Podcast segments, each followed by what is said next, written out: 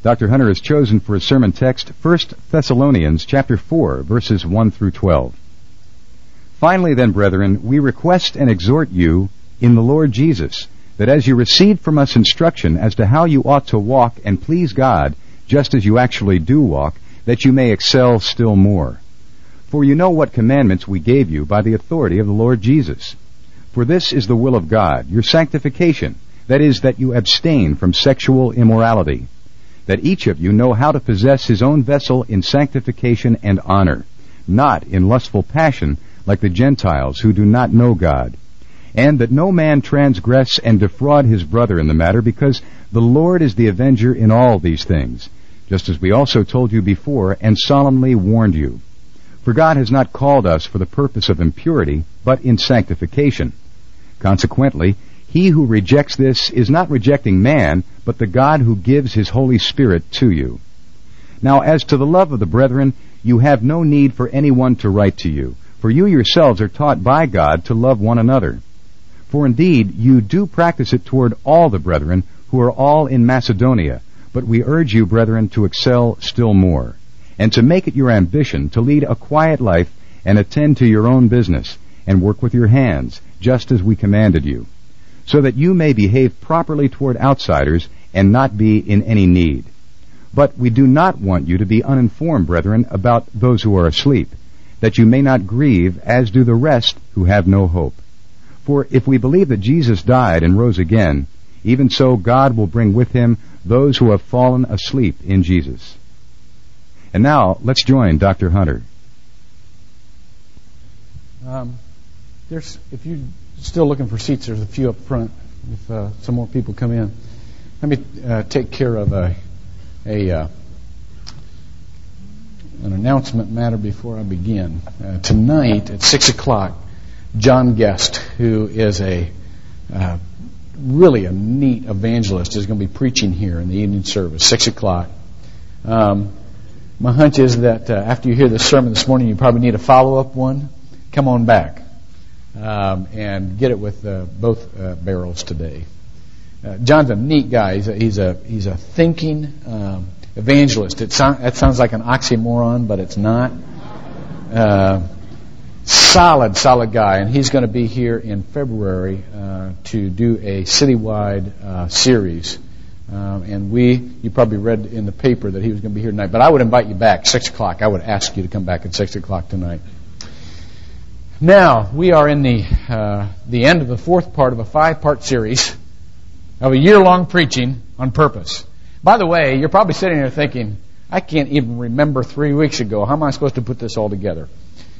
January 9th, we're going to have a six hour uh, workshop here that puts all of this year's preaching together in an overview so that you can see exactly why we've said what we've said and the practical application of what we've said. You can ask questions and so on and so forth, uh, but there will come a time when you say, okay, now I see how it fits. You've been accumulating all of these bits and pieces all year long, and we want you to be able to use them in your life. It's not expected that you would put all of this together as we go along. I hope you don't that expect that of yourself. I don't expect it of you.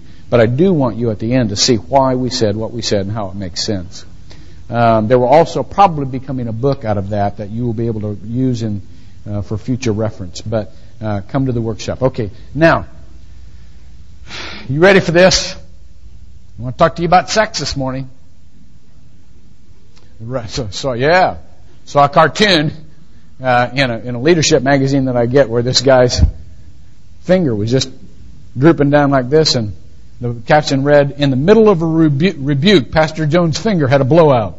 And so I want to be encouraging to you this morning, but I want to talk to you very seriously about the power of our lust in the context of the desire for sanctification as God has given us the privilege of going on to sanctification.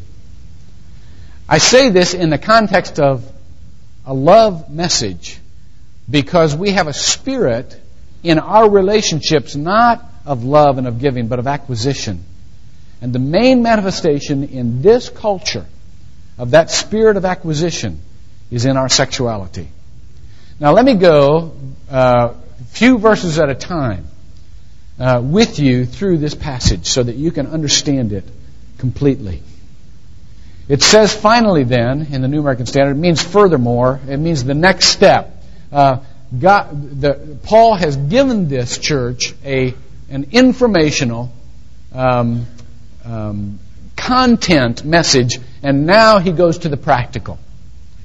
Finally, then, brethren, we request and exhort you in the Lord Jesus that as you have received from us instruction as to how you ought to walk and please God, just as you actually do walk, that you may excel, watch that word, it's used a few times or a couple times in this passage, excel still more. He says that word and then he tells them how to do it. By the way, practically all of the verb tenses in this uh, passage in verses 1 through 12 are in the present tense, usually present infin- infinitive, which calls for a continuous and repeated action. Okay? So keep that in mind. He is calling us to a continuous and repeated action. He says, For you know what commandments we gave you by the authority of the Lord Jesus. For this is the will of God, your sanctification. Now, let me talk to you about this for a while. First of all, this word will of God comes in two Greek words, boulema and thelema. There are, there are more than that, but those are the two. This is thelema. Some people try to concentrate on the differences of those words and try to pull out the two different meanings of the will of God. We won't try to do that because it strains the language too much. Too much. But what we do want you to notice is that there are definite, definitely in Scripture, two different contexts of the will of God. In one context, the will of God is a divine decree, immutable, immovable, undefeatable. It will happen with or without our cooperation. Even our cooperation is a part of it. Now, let me show you a passage that gives you that sense. Romans chapter 9 verse 19, or 18 and 19. He's talking about the sovereignty of God. And it says very plainly, so then he, meaning God, has mercy on whom he desires, and he hardens whom he desires. You will say then to me, why does he still find fault? For who resists his will? That's boulema. Who resists his will? The implication of this passage, another plain saying of this passage, if you read the whole passage, is God says it, it's going to happen. Period. Now, when there is that sense of the will of God by divine decree, it usually applies to things like our justification, our salvation, and it says God effectively calls those. Yes, um, um, the message is presented to everyone in hopes that everyone will respond. But God has decreed that there are people who will respond. He effectively calls them. But now watch this. There is another sense of the will of God in this scripture that says, without your willful cooperation, God withholds His blessings. God withholds His um, um, His uh, uh, um, possibilities until unless you respond. Now, you'll learn more about this next week when we talk about prayer. But this is saying sanctification is not a process that will come without your full intentional cooperation. And that's why this exhortation is here. It is so important that you realize that. That God has this wonderful plan for your life. But it does require your response. And it's not a response. Now watch this. This is not a holiness sermon because I want to improve my life. This is a love sermon because I want to respond to what God has done for me. It is more in a romantic sense that our sanctification comes than a commandment of behavior. Listen to this. I, you know, one of my favorite gals in all the world is Emily Dickinson. You know that. Let me read this, this poem to you that says more about the process of sanctification in verse than I ever could with my poor exegetical powers. It's talking about a love relationship, and she writes this. My worthiness is all my doubt, His merit, all my fear.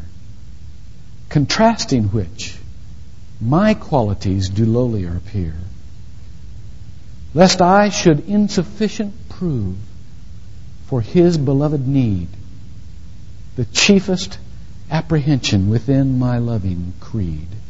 Now listen to this last. So I, the undivine abode of his elect content, conform my soul as twere a church unto her sacrament. Whew. Love this! Love this woman. Listen to this. So I, the undivine abode of his elect content, conform my soul as twere a church unto her sacrament. That's sanctification.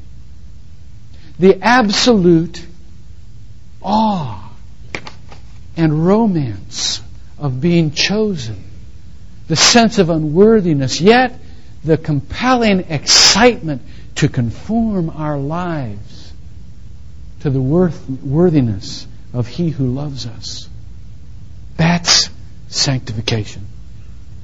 Now, let's go from that to the very plain and very painful process of how to accommodate that gracious design, that thelema of God. He has a gracious design on our lives. It says in the text, You know what commandments we gave you by the authority of the Lord Jesus, for this is the will of God, your sanctification. That is, that you abstain, continuous, repeated, you abstain from sexual immorality that each of you know how to possess his own vessel in sanctification and honor. Now, let me stop right here. The word vessel there um, uh, in Greek is unclear as to whether or not that means our bodies or our wives.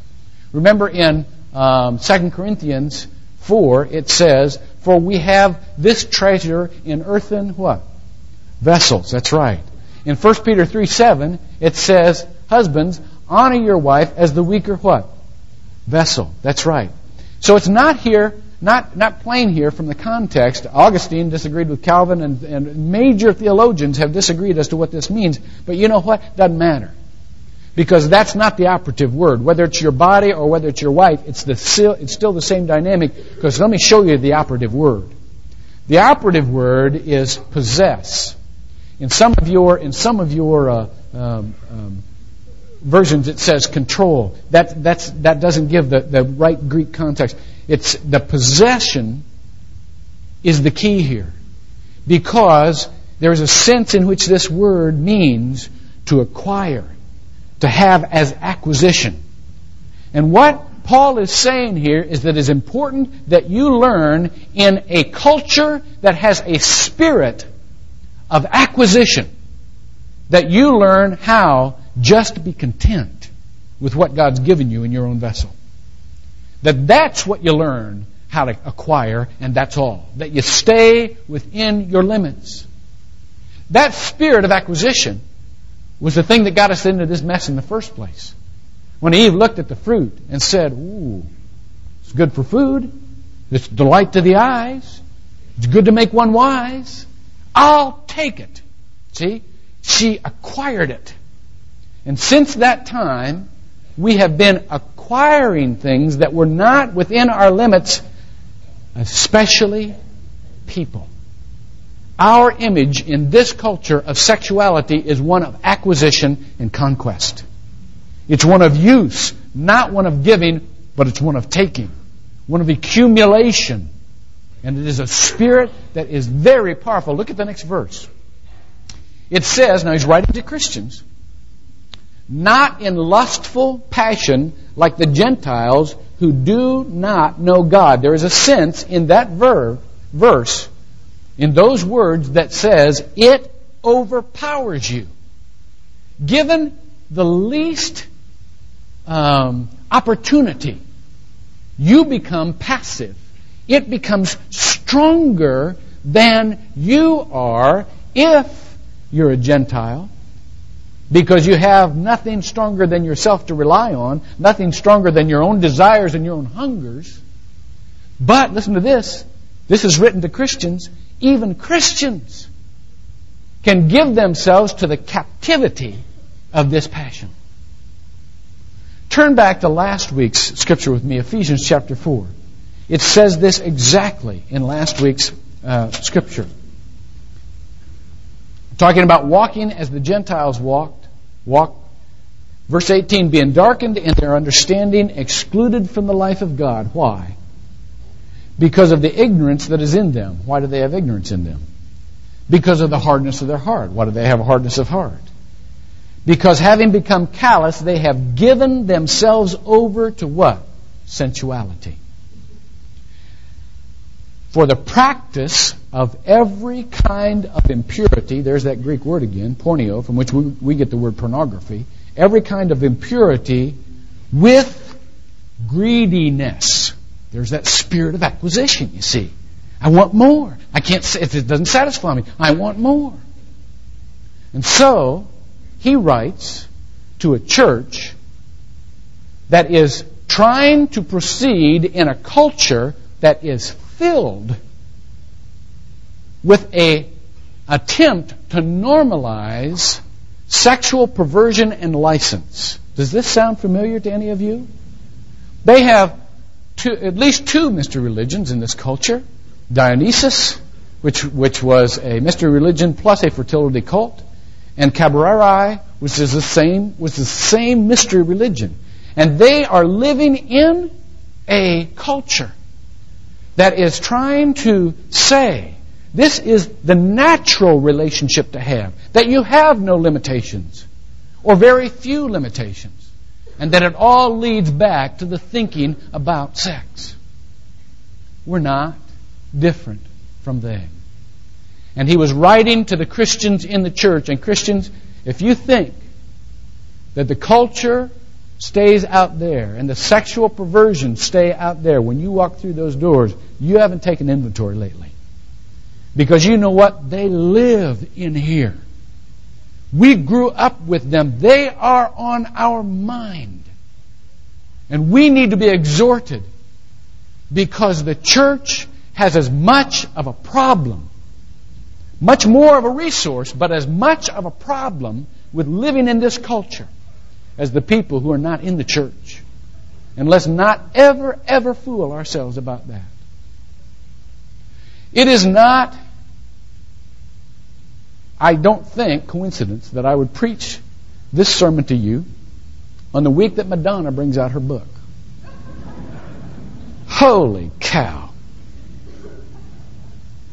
a major teenage idol who girls imitate and boys salivate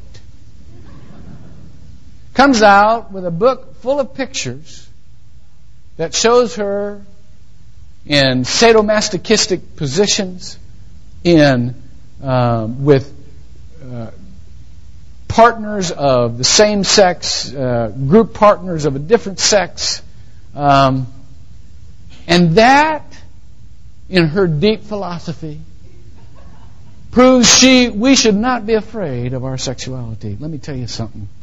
We're reaching ever lower on our level of what we will tolerate and what we won't. And I know, you know, I can almost hear Clive Thomas every day who says, Oh, golly, it's like those Christians. If they see something, they just think something's going to take them over. You know what? Either he's a eunuch or he hasn't dealt fully with the temptations of the flesh. You dwell on something, and if you don't think it'll take it over, you're wrong. When the excuses to heighten the visual sexual display in our culture come in the form of, well, if you don't like it, don't look at it. If you don't want to watch it, turn it off. Let's not censure our society because, look, you, you just take away somebody else's choice and you still have your. Listen to this. That is good on one level, and certainly I am exhorting all Christians turn it off. Don't look at it. Don't submit yourself to that kind of temptation. You're not superhuman. You're made of the flesh, and I don't care how much you love your wife. I mean, I do, but that doesn't matter in this conversation. How much you love your wife, how much you love your kids, how much you love your Lord. If you keep looking, you're going to chase. And when it says, turn it off, that's good on one level, but, but they've missed a part of that argument. And the part of the argument is this that even if we turn it off, we are inextricably bound to the society in which we live. Our kids are bound to that society. And the general level of the morals of that society will affect you. Period. And if you think that things are not getting worse, uh, let, let, me tell you something. I, I get this newsletter, National and International Religion Report. Now, this is not the church version of the National Enquirer. This is solid stuff. This, this is solid stuff. Tells what's happening all around the world. Let me read to you the first four articles in this. First article. A Sunday school teacher, 77 years old, in Chuck Swindoll's church, uh, First Evangelical Free Church in Fullerton, Cal- California, who has been a leader in that church for 30 some years, is uh, charged with child molestation with the complicity of his wife for years and years and years. 77 years old. You think you're going to outgrow it? You're not going to outgrow it. Second article Calvary Church, Santa Ana, California. Pastor David Hocking. This makes me sick. This is one of my favorite radio preachers here. Pastor David Hocking was forced to resign after confessing to an affair with a married woman in the 45 member, 4,500 member congregation. Third article highest ranking parish priest in the Episcopal Church resigned from the ministry after admitting he had engaged in sexual misconduct with male young adults. Fourth article. These are, these are the four lead articles. A 65 page proposed strategy for dealing with the incidents of sexual abuse by clergy in the 5.2 million member Evangelical Lutheran Church in America will be put to a final vote, so on and so forth. Most larger denominations are now facing the fact that they have a horrible problem with sexual immorality in their clergy. I got a newsletter, a newspaper last week from a, from a denomination to which I used to belong there was a um, there was a ceremony of affirming the commitment of two homosexuals in a church uh, that I knew well, uh, very uh, um, high, highly esteemed church. The bishop mildly objected, and because he had mildly objected because it looked like a marriage ceremony, there were this flood of letters from pastors to this newspaper that said, You have no right to object to this. Was not Jesus and his ministry one of love and compassion? Now, watch how this works. I want to show you how this works. Very clever. The, the senior pastor of the largest church of this denomination, north of the Mason Dixon line, was a friend of mine, good friend of mine. I can remember eating breakfast with him many times. Writes and says this. Says, now look, Jesus was a, was a man of compassion. I know Paul wrote about this stuff, but Paul did the best he can. He didn't have a full understanding of his own sexuality. See how it goes. In order to justify sin, you got to discount Paul. And you also have to say in the process, of course, I know more than what the Bible says. I don't agree with the Bible. I have a disagreement at this point. The Bible's not always right. Ooh, man. There was a guy uh, who got ordained the year after I got ordained, and, and later was found to be a homosexual, admitted he was a homosexual. He writes a letter and says, these arguments are so clever. He says, when will we ever grow enough spiritually that we stop making heroes of men who kill men in war and stop condemning men who love men in peace? Now that sounds pretty good, doesn't it? Oh, isn't that clever? Isn't that clever? You got to just go a little bit further than that, though. Why are killing men killing men in war? In order to give of themselves for other people. Why are men loving men in peace? In order to take for themselves what will gratify. Now, let me say again and again and again the reason I'm preaching to you on this subject because I got a problem with it personally. It has infected me. Let me also say before, unless I, lest I forget this, that it will not be the same degree of control all your life. It has lessened and lessened its effect on my life because of the time I've spent with God. Guys, don't ever, ever believe the lie of Satan that says you're going to burn like this for the rest of your life because you used to watch these movies or you used to read these books. It's not true. You spend time with the Lord Jesus Christ, He will replace that thought process. He will replace that nature. There is hope. The reason I say this is twofold. First of all, I want us to know very plainly what the Bible says when it says abstain. It's not asking for something impossible, and it's not asking for something that, that shouldn't be asked of the church.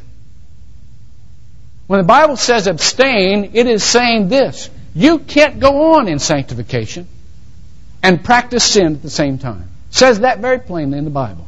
No one knows God and practices sin. Let me tell you, just real plainly.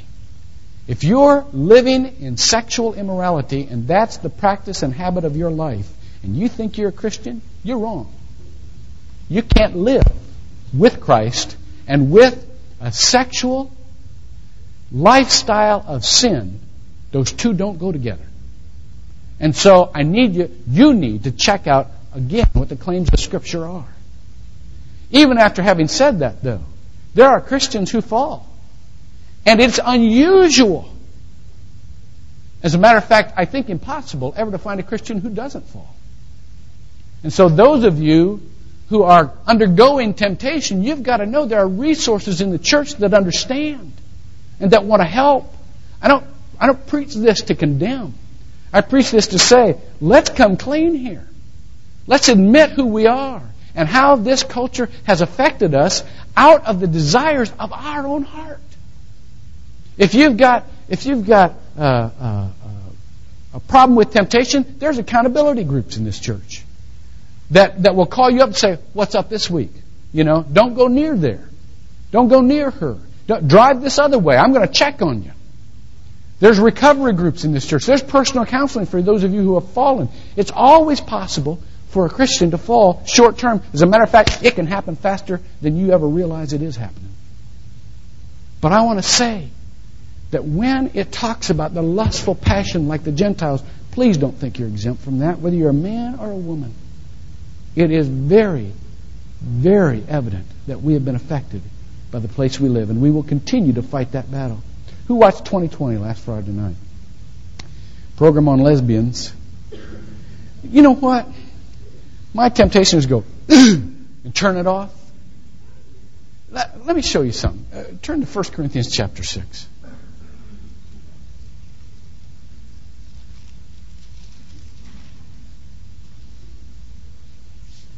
Read verses 9 and 10 with me as we keep in mind that, the, that this show was about the normalcy of a lesbian relationship and the acceptance that they have found in a northern or northeastern city.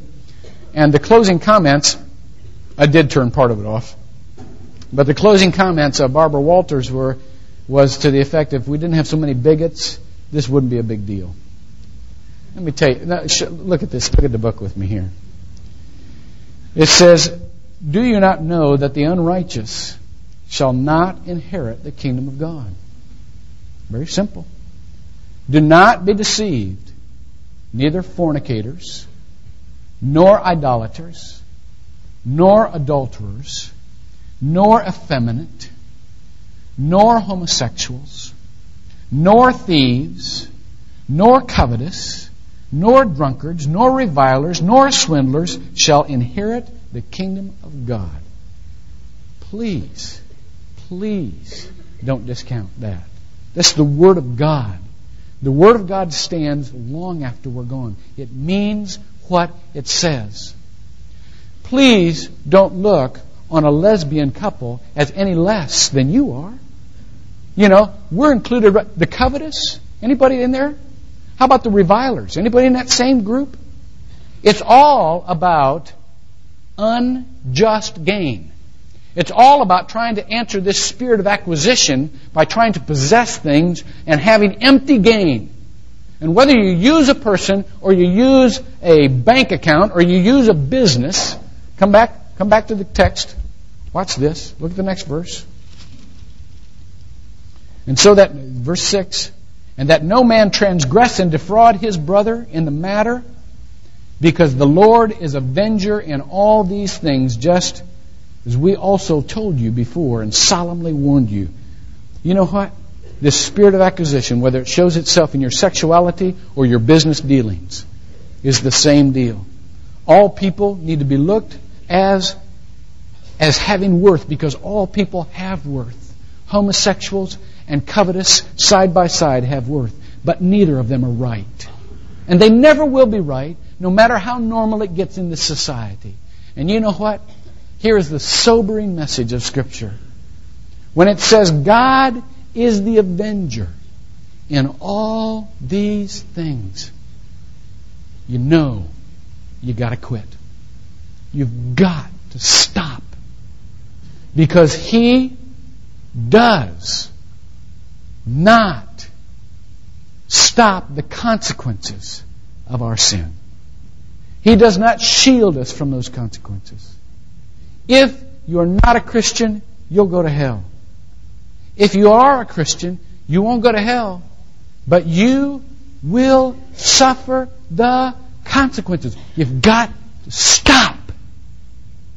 You've got to. I'm pleading with you. It is so symbolic to me that the new fad in our culture is bungee jumping.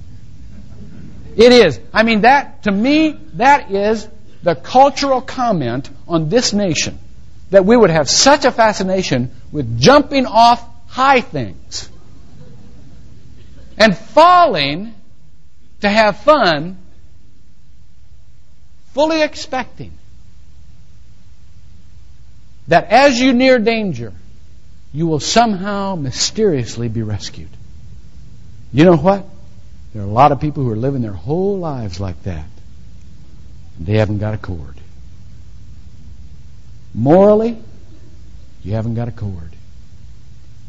God's grace and forgiveness will never let you go, but the consequences are not removed either. Stop it. God brought you here this morning so you could hear me say that. Stop it. Now let me go to the second. And I won't take as long on this. God has not called us for the purpose of impurity, but in sanctification. Consequently, he who rejects this is not rejecting man, but the God who gives the Holy, His Holy Spirit to you. Now, as to the love of the brethren, now we get into more positive ground. You have no need for anyone to write you, for you yourselves are taught by God to love one another. For indeed you do practice it toward all the brethren who are in all Macedonia. But we urge you, brethren, to, there's that word again, excel still more. And to make it your ambition to lead a quiet life, read with me here, and attend to your own business. Can I read that again? Just in case some of us need it. Attend to your own business and work with your hands, just as we commanded you. God says the first step in sanctification is, is abstaining. The second step is what in Greek terms is called pusto. And it, and it comes from Archimedes who said, Das muy pusto kai kino tengen. Give me a place to stand and I can move the world. In Greek, it's a, it's a base of, pusto is a base of operations. You've got to have some place solid where you stand so that you can move out and be effective. Most people love by going to another person and by seeking what they have so that they can accumulate, but they've got nobody who they really are. They've got no basis of which they're trying to give. In any effective army, there's a base of operations. A base where you get your orders, a base where you get your supplies, a base where you can go back and rest. A pusto, a, base of operations. God's saying, you want to be sanctified? Pay attention to your own business. And come. And in a, in a quiet life, be with me. Build your relationship up with me. And I'll teach you how to love. Build a base of operations with me. And I'll let you come to the place where you can give instead of acquire. Where you've got enough to overflow instead of a hunger and a desire. See you, Bubba. I know I've had days like that myself. It's all right, isn't it? I, am running over. Let me tell you a story and then I'll quit. Um, there was a, a lady, I read this in a book, lady, uh, true story, who really uh, paid attention to uh, most other people's business. And she became Christian. Well, you know from, from your past, when you become a Christian, it changes your, your destiny but doesn't change your personality. And when you become a Christian, you do the same stuff because you got that old man living in there. You do the same stuff. It just takes a while to turn the ship around. And, and so here she was. She became a Christian. And instead of getting in everybody's business to be nosy, she got in everybody's business to convert them. Finally, her pastor had a good sense just to go up and just read this portion of this sentence to her. Mind your own business. She was so shocked at being thusly confronted, she actually did it. She went and began to have that time with God, building that base of operations every day.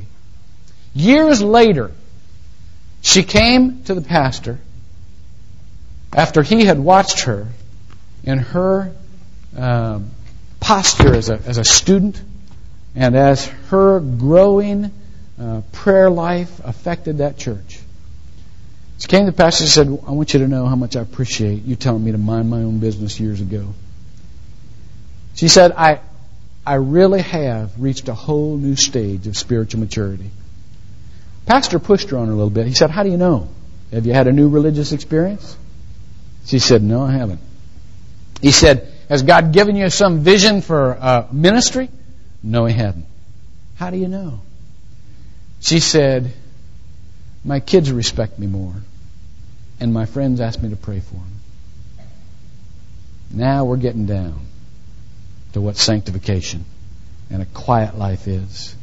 As you build that base of operations, God will not only give you power to abstain, He will, he will build things in your life that are recognized as resources for other people. And that's how you love.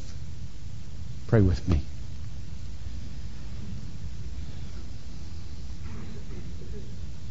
God, thank you that you have made your will plain to us. And sometimes we wish it weren't so plain. Because we really do like this other stuff we're into. But Father, confront us. Do whatever it takes